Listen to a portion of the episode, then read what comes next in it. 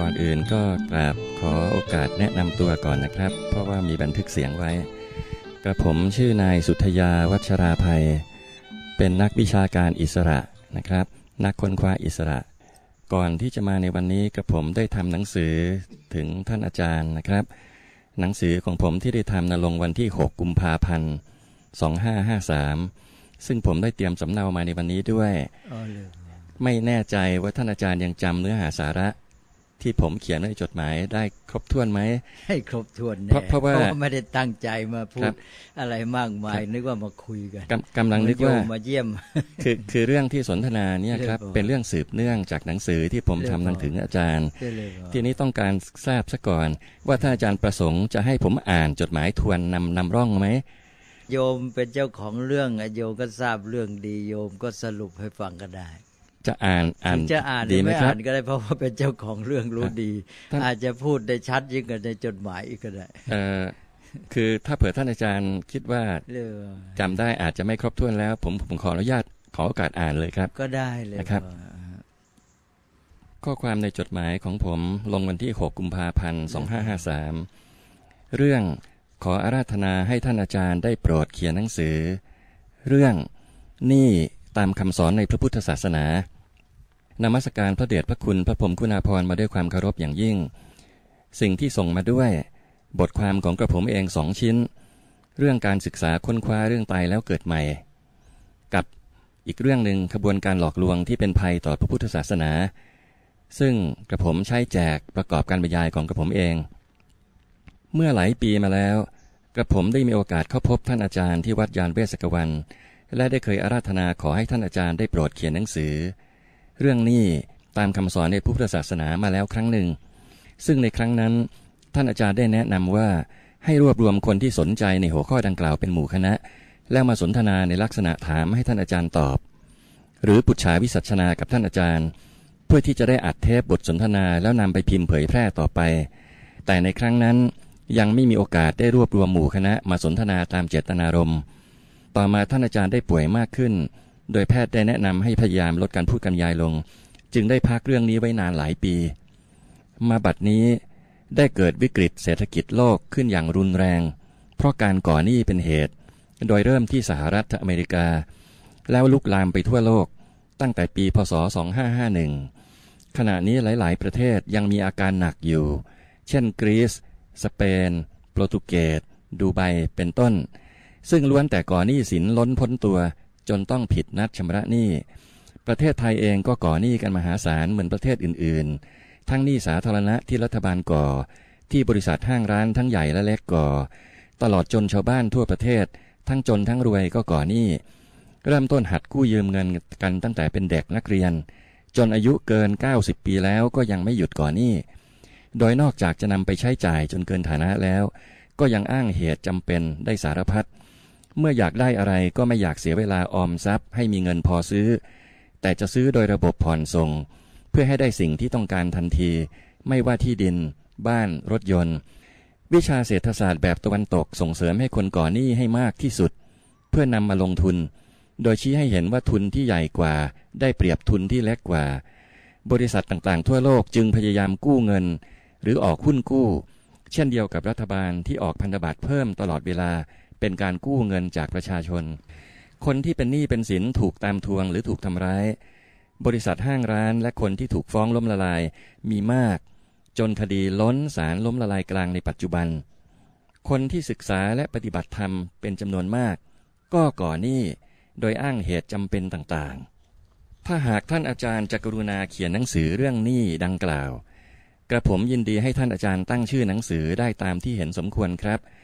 อีกชื่อหนึ่งซึ่งอาจเรียกความสนใจได้มากคือหนี้วิกฤตโลกในยุคปัจจุบัน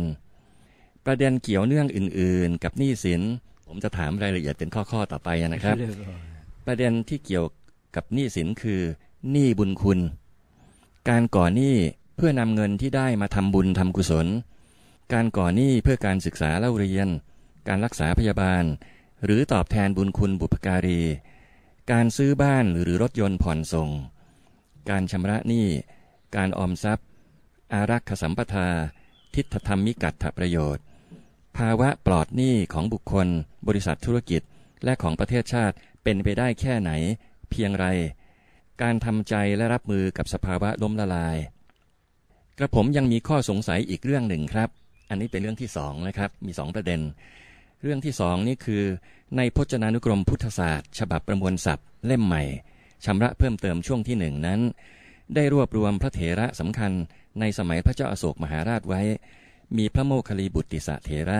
พระโสนเถระ พระอุตระเถระ พระมหินทเถระ แต่เหตุใดจึงไม่มีพระอุปคุตเถระอยู่เลย กระผมเห็นมีวัดอุปคุตอยู่ที่เชียงใหม่ และทราบว่าคนล้านนากับคนพม่าศรัทธาเลื่อมใสพระอุปคุตเถระกันมาก เนื่องจากท่านปราบพยาวัสวัตดีมานให้ละจากมิจฉาทิฏฐิได้สำเร็จ หากท่านอาจารย์จะกรุณาตอบข้อสงสัยนี้ ในข่าวสารยานเวทได้ก็จะเป็นพระคุณยิ่ง และถ้าจะเติมชื่อพระอุปคุตเถระ ตอนชำระเพิ่มเติมช่วงที่สองได้ ในพจนานุกรมก็น่าจะเป็นประโยชน์ครับ กระผมได้รับแสงสว่างทางปัญญาผ่านทางหนังสือของท่านอาจารย์มาเป็นเวลานานแล้ว และประทับใจมากกับความเป็นพหูสูตร ที่มีบทบาทกับปรับประวาทะในประเทศไทย ขอขอบพระคุณเป็นอย่างยิ่งครับ นมัสการมาด้วยความเคารพอย่างยิ่ง สุทยาวัชราภัย ขอโมทนาโยมครับ ก็เป็นอันว่าจบจดหมายแล้วเออในนั้นน่ะมีสองประเด็น เรื่องเรื่องใหญ่คือเรื่องหนี้ที่อารัธนาขอให้ท่านอาจารย์เขียนหนังสือนะครับแหม่เรื่องใหญ่ครับ ให้เขียนหนังสืออาตมาตอนนี้ก็ยังไม่ได้คิดเอาจริงเอาจังอะไรครับมันมีงานอื่นที่เร่งตั้งเร่งท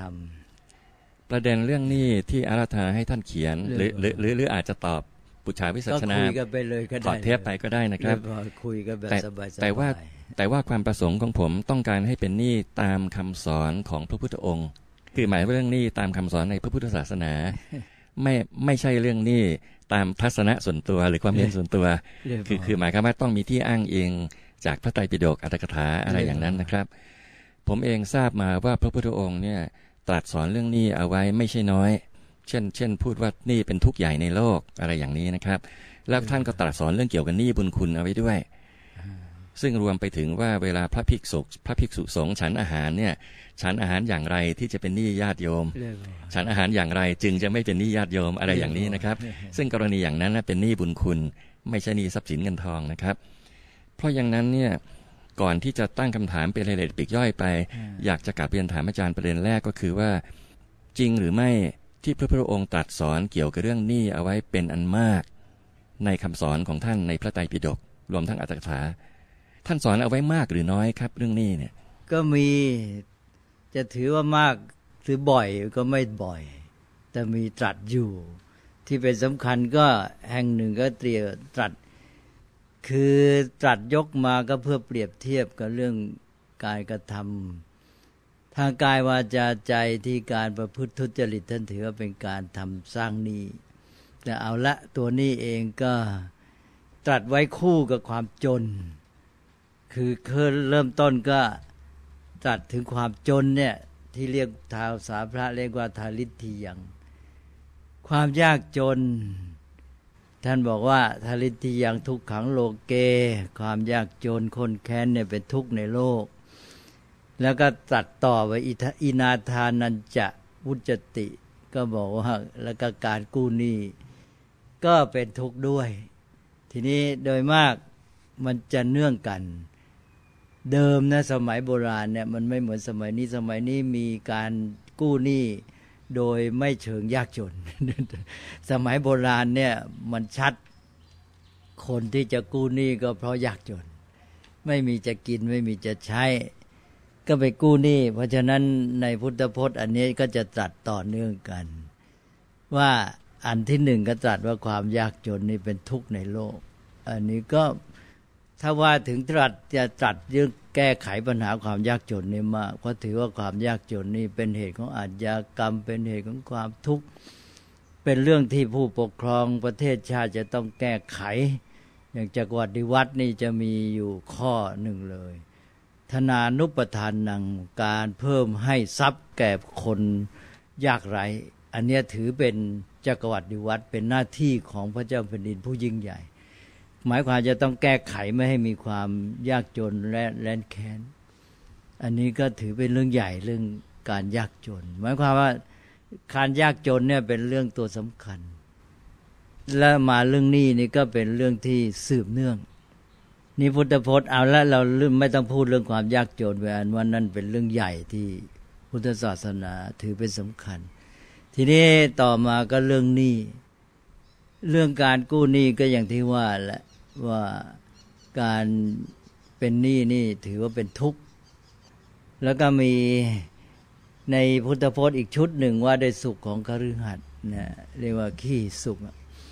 สุขของคฤหัสถ์ที่ว่ามีสี่อย่าง ก็จะมีข้อหนึ่งด้วย ที่ว่าสุขเกิดจากความไม่เป็นหนี้ก็มีว่าก็มีสุข มีสุขจากการมีทรัพย์ มีความมั่นใจในตัวเอง มีความมั่นคงทางเศรษฐกิจ อัติสุขท่านเรียกว่ามีความสุขจากการมีทรัพย์มั่นใจตัวเองมีทรัพย์ที่ได้มาด้วยความเพียรพยายามด้วยการทำงานโดยซื่อสัตย์สุจริต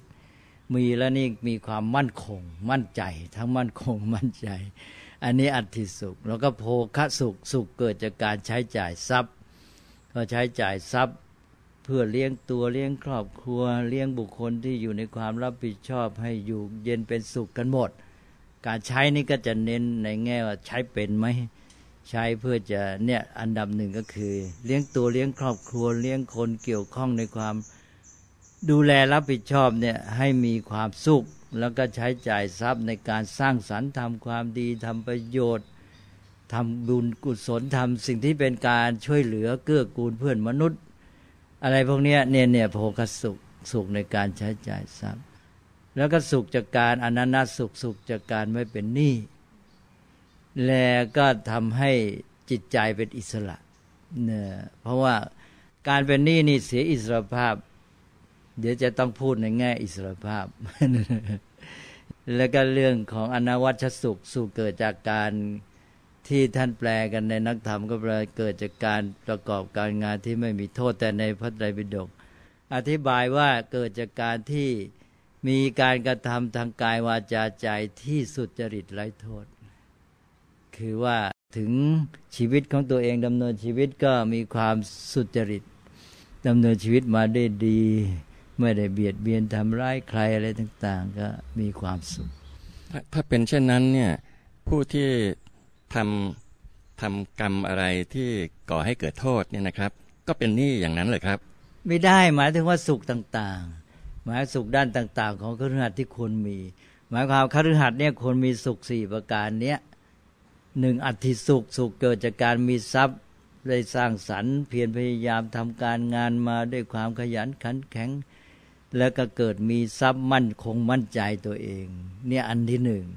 หมายว่าสุขที่คฤหัสถ์ควรจะมีผู้ครองเรือน แล้วก็ควรจะมีสุขจากการใช้จ่ายทรัพย์ ควรจะมีสุขจากการที่ไม่เป็นหนี้ใคร แล้วควรจะมีสุขจากการที่มีชีวิตที่ดำเนินได้ดีสุจริตชอบธรรมสี่ประการเป็นสุขที่ควรจะมีของกระเรื่อนเป็นพื้นฐานก่อนที่จะก้าวไปสู่สุขที่ลึกซึ้งสูงขึ้นไปอีก อันนี้เหมือนกับสุขพื้นฐานอยู่ในประเภททิฏฐธรรมิกัตถะ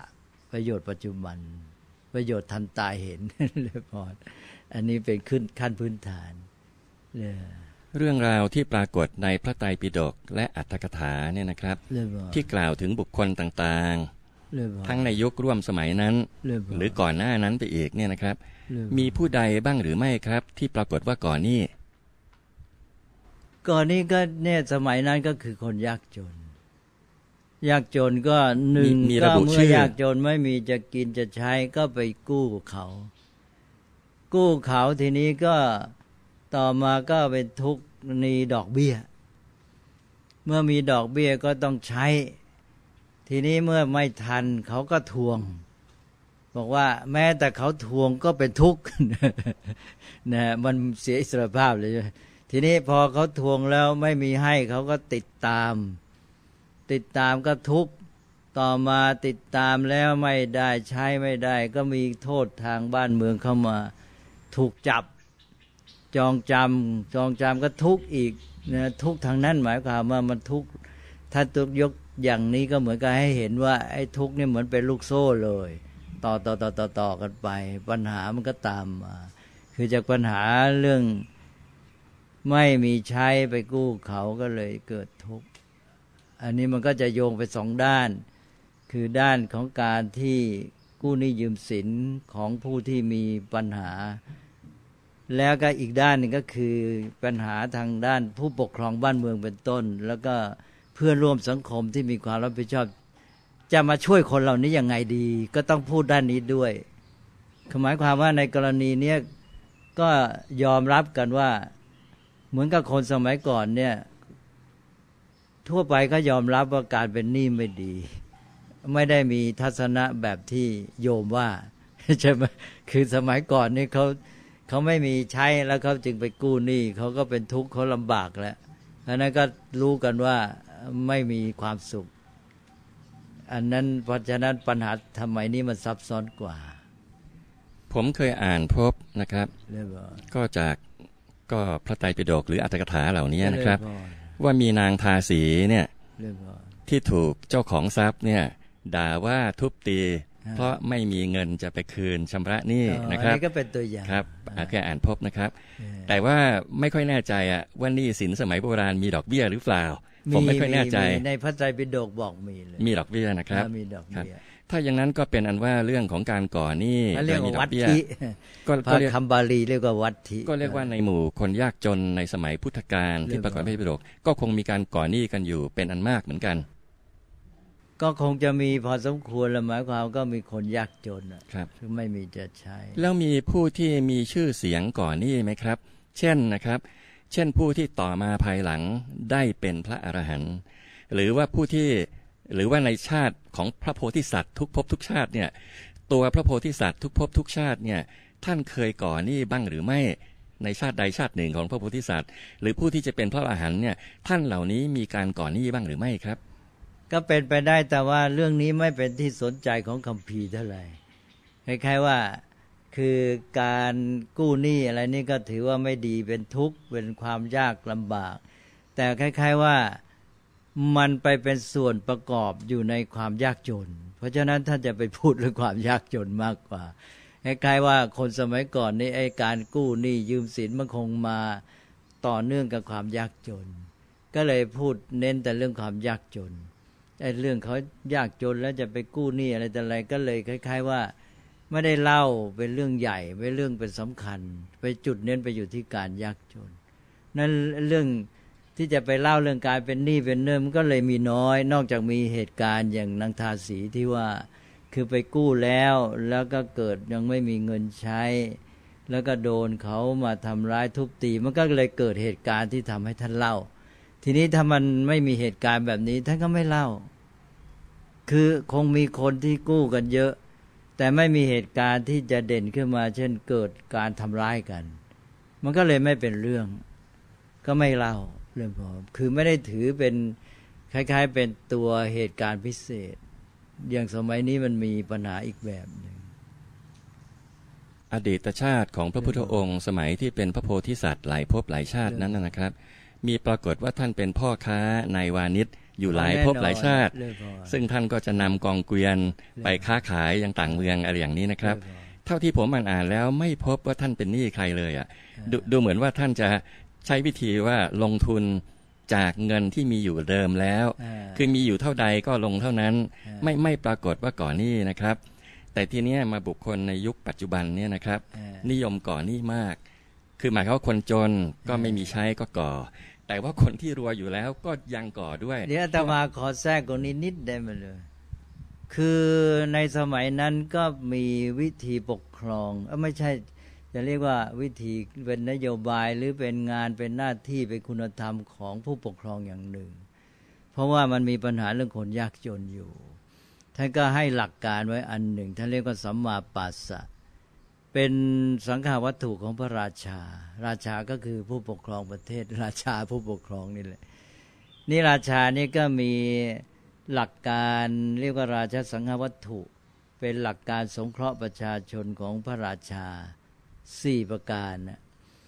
ในสี่ประการนี้ก็มีข้อสามสัมมาปัสสะสัมมาปัสสะเนี่ยก็คือเป็นนโยบายในการที่จะผูกใจประชาชน ก็คือคนยากจนยากไร้เนี่ยมีการให้ยืมเงินไป แล้วในสามปีเนี่ยไม่คิดดอกเบี้ย ให้ไปลงทุน ให้ยืมเงินหลวงไปลงทุนเนี่ยราชการจะเปิดโอกาส ตั้งทุนไว้ แล้วก็ใครไม่มีทุนก็มายืมเอาไป ก็แสดงว่าสมัยนั้นก็มีวิธี แต่ท่านไม่คิดดอกเบี้ยนะ หมายความว่า คนเขาคงจะทางสมัยนั้นก็คงจะมีเรื่องอย่างเงี้ย ก็หมายความว่ามีเศรษฐีมีอะไรให้กู้หนี้ แล้วคนยากจนก็ต้องไปกู้ ก็เขาก็เอาดอกเบี้ย นี่ท่านก็เลยสอนพระราชาว่าพระราชาเนี่ยช่วยคนจน เขาจะไม่มีเงินไปลงทุน ก็เปิดให้เลยว่า เอา้า เอาเงินไป ไปลงทุนได้ เท่านั้นเท่านี้ไม่คิดดอกเบี้ยสามปี เออนี่นี่ท่านยกตัวอย่างเป็นวิธีช่วยเหลือการลงทุนของราษฎร อันนี้ก็มีนั่นเลยก็แต่ว่านี่นี่ไม่คิดดอกเบี้ยเนี่ยก็หมายความว่ามันอาจจะเป็นวิธีแก้ปัญหาที่คนต้องไปกู้หนี้แล้วมีดอกเบี้ย เป็นหนี้และอันนี้ก็ทางการก็ให้ยืมเงินโดยไม่คิดดอกเบี้ยไปลงทุน อันนี้ก็มีมีคือนโยบายนี้เรียกว่า เป็นราชสังฆวัตถุสี่ประการเนี่ยมีอันที่หนึ่งถ้าเรียกว่าสัตสเมทัง ต้องผู้ปกครองต้องมีปรีชาสามารถในการบำรุงการเกษตรนะเรื่องของอะไรนะข้าวข้าวปลาอาหารเรียกว่าการเกษตรเนี่ยต้องบำรุงให้อุดมสมบูรณ์ อันนี้หน้าที่ที่หนึ่งอันที่ที่สองก็ ปุริสเมทังปรีชาสามารถในการธนุบำรุงเลี้ยงคนเลี้ยงคน โดยเฉพาะข้าราชการ ต้องมีนโยบายในการที่จะส่งเสริมข้าราชการที่ดีมีความสามารถ เพื่อจะช่วยให้บ้านเมืองเจริญงอกงามต้องมีหลักอันนี้ แล้วก็สามสัมมาปัสสะเนี่ยต้องสงเคราะห์ประชาชน ถ้าเขายากจนต้องมีการให้ทุนไป ไปประกอบการเนี่ยอย่างที่ว่าไม่คิดดอกเบี้ยสามปีอะไรเงี้ยแล้วก็สี่ก็ว่าชไปยังต้องมีความสามารถในการสื่อสาร ต้องพูดจาเป็น ต้องพูดให้เขาเข้าใจ ต้องพูดให้เขารู้เรื่องอะไรแต่อะไรเป็นยังไงชี้แจงอะไรได้เนี่ยเรียกว่าสี่ข้อนี้ เรียกว่าชาราชสังฆวัตถุ อันนี้ก็สำคัญไออีกคนละชุดกับราช จักรวรรดิวัดในจักรวรรดิวัดนั้นจะมีธนานุปทานนางหมายความว่าถ้าคนยากจนยากไรแล้วต้องหาทางแก้ไขไม่ให้เขาไม่ให้คนไม่มีเงินว่ากันเลยพออาทีนี้ก็โยงมา ทีนี้ก็มาดูเรื่องการเป็นหนี้โยมต่อกันล้วกัน คือสถานการณ์เรื่องที่คนก่อหนี้ในโลกทุกวันนี้เนี่ยนะครับ คือก่อกันทั้งระดับคนจนก็ก่อ คนรวยมาก ๆ ก็ก่อเพื่อเอาไปลงทุน บริษัทห้างร้านก็ก่อ รัฐบาลหลาย ๆ ประเทศในโลกก็ก่อหนี้มหาศาล อย่างที่ผมเล่าไว้ในจดหมายแล้ว เช่นสหรัฐอเมริกา กรีซสเปนโปรตุเกสเป็นต้นล่าสุดในหนังสือพิมพ์ลงก็มีฮังการีก็อาการหนักนะครับ แล้วทีนี้มีข่าวหนังสือพิมพ์ที่สำคัญอยู่ชิ้นหนึ่ง ซึ่งผมขอขออ่านย่อนิดเดียวนะครับ ข่าวหนังสือพิมพ์อันนี้ลงเมื่อวันที่ 11 มิถุนายนนี้เอง และลงหลายฉบับเลยนะครับ ในข่าวนี้อ้างว่ารัฐมนตรีว่าการกระทรวงยุติธรรม คนปัจจุบันเนี่ยนะครับ ได้เปิดเผยข้อมูลหลายอย่างเลย ข้อมูลที่น่าสนใจในนี้ก็คือว่า เวลานี้ผู้ที่ถูกฟ้องร้องดำเนินคดี และอยู่ระหว่างการดำเนินการบังคับคดีขายทอดตลาดทรัพย์นะครับ อยู่ที่กรมบังคับคดีแล้วเนี่ยประมาณ 3 0 0แสนราย แล้วอยู่ในระหว่างการออกหมายที่จะบังคับคดีอีกประมาณ 1 0 0 0 0แสนซึ่งรวมด้วยกันแล้วก็อยู่ในกระบวนการบังคับคดีนี้ถึง 4 0 0แสนรายนะครับเรียกว่าแน่นแน่นกรมบังคับคดีเลยนะครับ นอกจากนั้นนอกจากนั้นยังมีคดีล้มละลายที่เข้าสู่ศาลล้มละลายกลางเนี่ยนะครับ เข้ามา ในช่วงไตรมาสสองของปี 53นี่นะครับ มีเข้ามารวมทั้งสิ้นประมาณมากกว่า 60,000 คดี นี่คดีล้มละลายนะครับ มูลค่าทุนทรัพย์ในมากกว่า 60,000 คดีเนี่ยมีมากถึง 3 ล้านล้านบาท 3 ล้านล้านบาทนะครับ ซึ่งเป็นหนี้เกิดใหม่ 20,000 คดี เฉพาะหนี้เกิดใหม่นี่ทุนทรัพย์จำนวน5แสนล้านบาท ซึ่งในนี้นะครับนี่ผมอ่านหนังสือพิมพ์เพียงเท่านี้ ถ้าดูตามนี้ก็เป็นเรื่องที่น่าหนักใจ ว่าที่ทุกข์ใหญ่ในโลกเนี่ยนะครับ คนในยุคปัจจุบันเนี่ยก่อกัน ทั้งคนจน ทั้งคนรวยทั้งรัฐบาลนะครับ เพราะอย่างนั้นเนี่ยสถานการณ์มันอาการหนักมากหรือเปล่าแล้วก็เป็นเรื่องที่ผมออกจะแปลกใจอยู่ว่า ในขณะที่พระพุทธองค์กล่าวสอนเรื่องหนี้ว่าเป็นทุกข์ใหญ่อะไรเงี้ยความไม่เป็นหนี้เป็นสุขอะไรเงี้ยนะครับหอเปล่าแต่ดูเหมือนว่าในวงการชาวพุทธด้วยกันเนี่ย ไม่ค่อยมีใครนำเรื่องนี้มาเน้นมาย้ำมาสอนมาเผยแพร่เลยนะครับ จนถึงขนาดที่ทำให้คนที่แม้แต่ศึกษาปฏิบัติธรรม ชอบเข้าเจริญภาวนาเจริญวิปัสสนา หลาย ๆ คนที่ผมรู้จักก็ก่อนหนี้กันคนละมากๆหรือเปล่าแล้วก็หนี่มากๆเข้าก็ไปเข้า ไปเข้าภาวนาเจริญวิปัสสนาอะไรเงี้ยนะครับเขามองว่าการก่อหนี้เนี่ยเหมือนกับเป็นสิ่งที่ไม่ผิดคำสอนในพุทธศาสนาเลย เพราะงั้นท่านขอท่านอาจารย์ อาจตอบแบบเด็ดขาดฟันธงเลยได้ไหมครับ ว่าการก่อหนี้เนี่ย ถือว่าผิดคำสอนพระพุทธเจ้าหรือไม่ ผิดหรือไม่ผิดการก่อหนี้เนี่ย ทุกประเภททุกระดับ คือท่านไม่ได้บอกว่าผิดหรือไม่ผิดท่านบอกมันเป็นทุกข์ใช่ไหมเป็นทุกข์ทีนี้ ทีนี้ว่า ไอ้จะผิดไม่ผิดมันไปอยู่ที่ว่า เมื่อเป็นหนี้แล้วเนี่ย มันเป็นเหตุให้ไปทำอะไรต่อ เพราะมันเป็นเหตุปัจจัยได้ มันก็ทั้งสองฝ่าย ไอ้ฝ่ายผู้ที่เป็นเจ้าหนี้ ก็อาจจะมาเบียดเบียนคนที่เป็นหนี้ใช่ไหมนี่ก็เกิดการเบียดเบียนกันสองก็คนที่เป็นหนี้เอง ก็หาทางเกิดยั้งใจไม่ได้ คุมใจไม่อยู่ไปทุจริตอีก มันก็เกิดปัญหาต่อไป แต่รวมแล้วก็คือว่ามันมีข้อเสียเยอะ ทีนี้เราจะต้องพิจารณาไปแง่แง่ๆเรื่องนี้มีแง่พิจารณาเยอะเลย หนึ่งเจตนา เจตนานะ เจตนาของฝ่ายกู้หนี้นะเอาละเจตนาพื้นฐานเดิมก็คือเพราะยากจนจะหาเงินมาใช้ อันนี้ตรงไปตรงมา แต่เจตนาของผู้กี้กู้หนี้ปัจจุบันเนี่ยมันซับซ้อนกว่านั้น ใช่ไหมเอ่มันเช่นว่าอ้างว่าจะเอามาลงทุนมาประกอบกิจการแล้วมันไม่มีทุนมันไม่มีทางออก แต่ทีนี้สำคัญที่เจตนาของผู้สร้างระบบหนี้แบบนี้ เขาเรียกเครดิตอะไรพวกนี้ด้วยใช่ไหมเนี่ยเจตนาคืออะไรล่ะ คือเจตนาของผู้ตั้งระบบเนี่ยเขาก็หาเงินเขา ใช่ไหมเป็นเจตนาเพื่อเกื้อกูลมนุษย์ หรือเจตนาเพื่อเห็นกับตัว เอานี้ก่อนอถ้าเป็นเจตนาแบบมหากษัตริย์นักปกครองในคำสอนพระพุทธเจ้าเนี่ยให้ กู้เงินหลวงไปทำทุนไปลงทุนสามปีไม่คิดดอกเบี้ย อย่างนี้หมายความว่า เจตนาแบบนี้เจตนาช่วยเหลือใช่ไหมทีนี้เจตนาของคนที่ให้กู้เงินเนี่ย เจตนาเขาเพื่ออะไร มันเจตนาเพื่อเกื้อหนุน เกื้อกูลช่วยเหลือ หรือเกเจตนาเพื่อหาเงินให้ตัวมากขึ้น เจตนาประกอบด้วยโลภะหรือเจตนาประกอบด้วยเมตตาโยมว่าไงล่ะ อ้าวนี่ต้องโยมต้องตอบแล้วเลยพออย่างคนสร้างระบบเนี่ยอ่าระบบเนี่ยที่ให้กู้เงินอะไรแต่อะไรเนี่ยอ้างว่าจะได้เป็นลงทุน อันนั้นในแง่ของผลแล้วเราว่ากันอีกที เพราะมันมี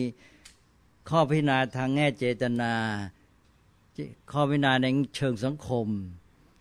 ข้อเป็นพิจารณาในเชิงสังคมซับซ้อนลงไปทางปัจจัยทางวัฒนธรรมอะไรแต่อะไร แล้วก็ออกมาเป็นผลทางสังคมอีก มันหลายขั้นเลยนั่นเลยมาเพราะฉะนั้นต้องว่ากันให้ซอยลงไปเลย ทีนี้เอาว่าคนที่ตั้งระบบให้กู้หนี้อย่างที่ว่าเนี่ย เจตนาเขาเพื่อช่วยเหลือหรือเจตนาเพื่อเขาหาเงินให้มากขึ้น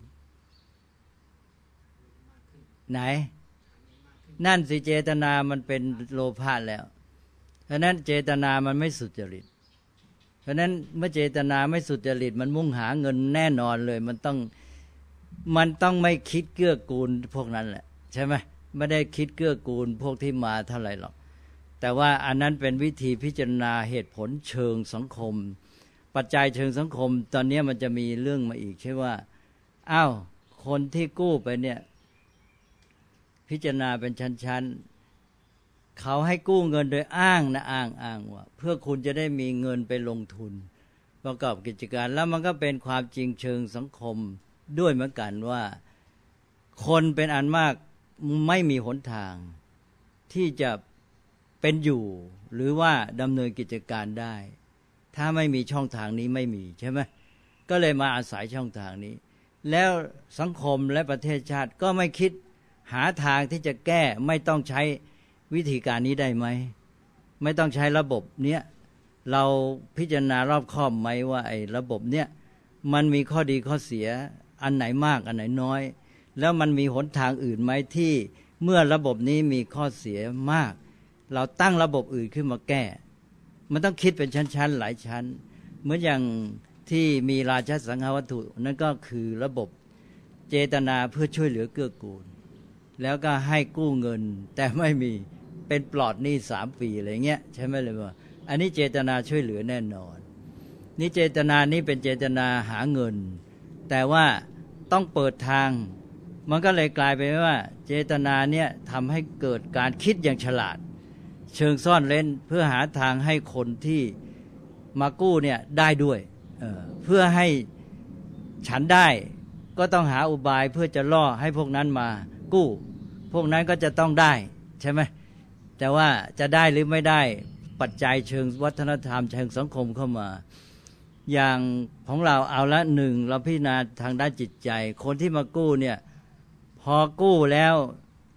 อ่าเจตนาตอนต้นที่หนึ่งนี่อาจจะมีเจตนาดีว่าเพื่อจะไป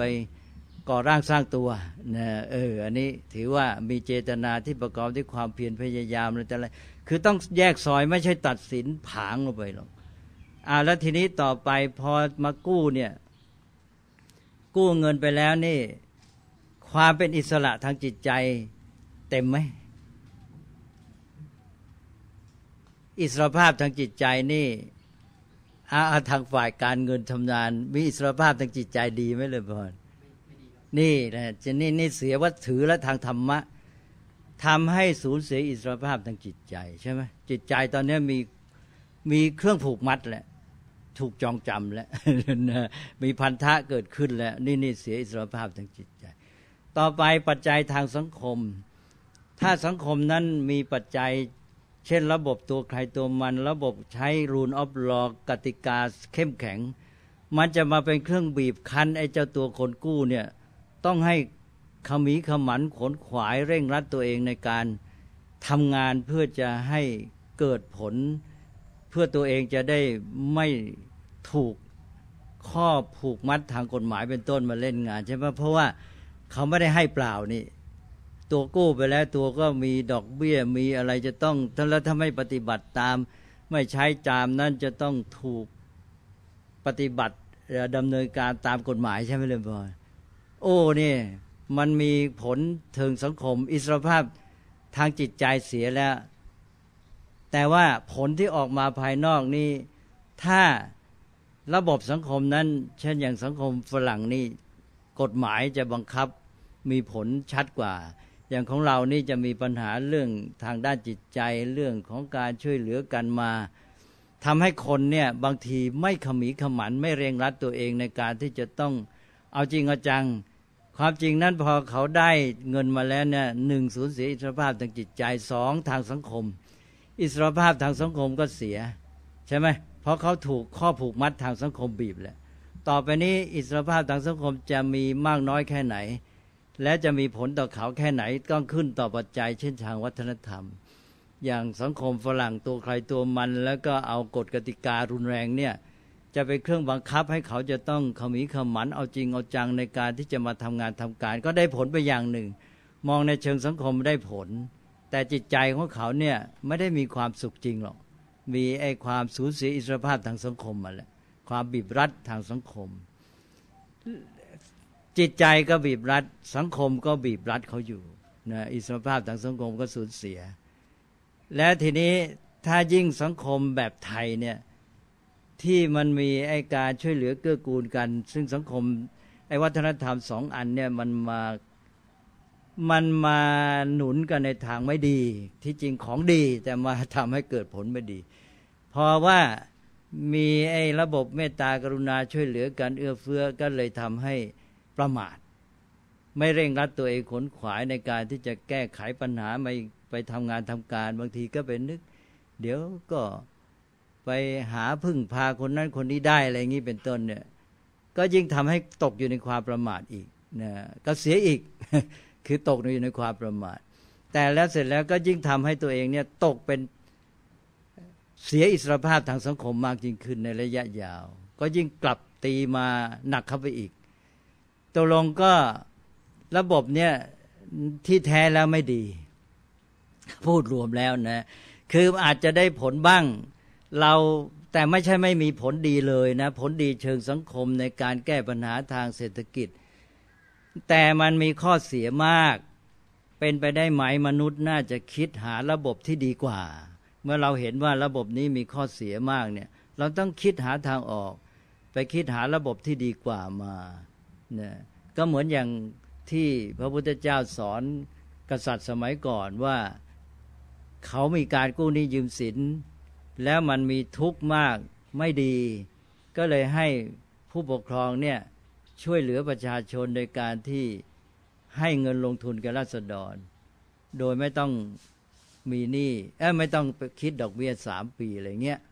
อันนี้คือหมายความว่ารัฐเป็นต้นจะต้องมีความคิดหาทางออกแก้ปัญหาไอ้เรื่องที่มันมีข้อเสียของระบบหนี้ระบบเครดิตอะไรต่าง ๆ เหล่านี้มันไม่ใช่เป็นระบบที่มีผลดีแท้จริง คือโดยแท้จริงเนี่ยมันคือระบบสร้างทุกข์ให้แก่มนุษย์ด้วย แม้มันจะมีผลในเชิงที่เรามองเห็นข้างนอกปรากฏการณ์ทางสังคมทำให้คนมีโอกาสอะไรแต่อะไรแต่อกมันคือหมายความว่าคนที่ไปกู้หนี้แบบเนี้ยคนที่ให้กู้หนี้เนี่ยเหมือนกับทำให้เขามีโอกาสใช่ไหมอ่าทำให้เขามีโอกาสที่จะมีเงินไปลงทุน แต่โอกาสแบบนี้เป็นโอกาสที่ดีไหม เมื่อมันมีข้อเสียมาก เราต้องคิดหาทางออกที่ดีกว่า อันนี้ก็คือเป็นวิวัฒนาการของสังคมที่ควรจะเดินหน้าไป ไม่ไม่ใช่มาแบบตัดสินผางผังผางเดลบอลได้ฟังคำตอบจากท่านอาจารย์ ผมประมวลว่าท่านอาจารย์บอกว่าก็การก่อหนี้นี่ก็เป็นทุกข์เป็นทุกข์แล้วก็ส่งผลไม่ดี ก็เนี่ยหนึ่งอิสรภาพทางจิตใจเสีย สองอิสรภาพทางสังคมก็เสียสามผลดีต่อชีวิต ก็ยังไม่แน่นอน แล้วก็ผลดีต่อสังคมในเชิงสังคมของคนนั้นเองที่ไปอยู่ในสังคมเองเนี่ยก็อาจจะมีทางได้ลืมตาอ้าปากได้มีเงินมาลงทุนอะไรต่าง ๆ เหล่านี้นะก็เป็นหมายความว่าโดยเชิงเปรียบเทียบกับสภาพที่เป็นอยู่ มันก็มีข้อดีให้เขาอยู่ทำให้เขามีโอกาสบ้าง แต่ว่ารัฐหรือสังคมเนี่ยควรจะหาระบบที่ดีกว่านี้ เพื่อมาปิดช่องไอ้ที่ไม่ดีออกไป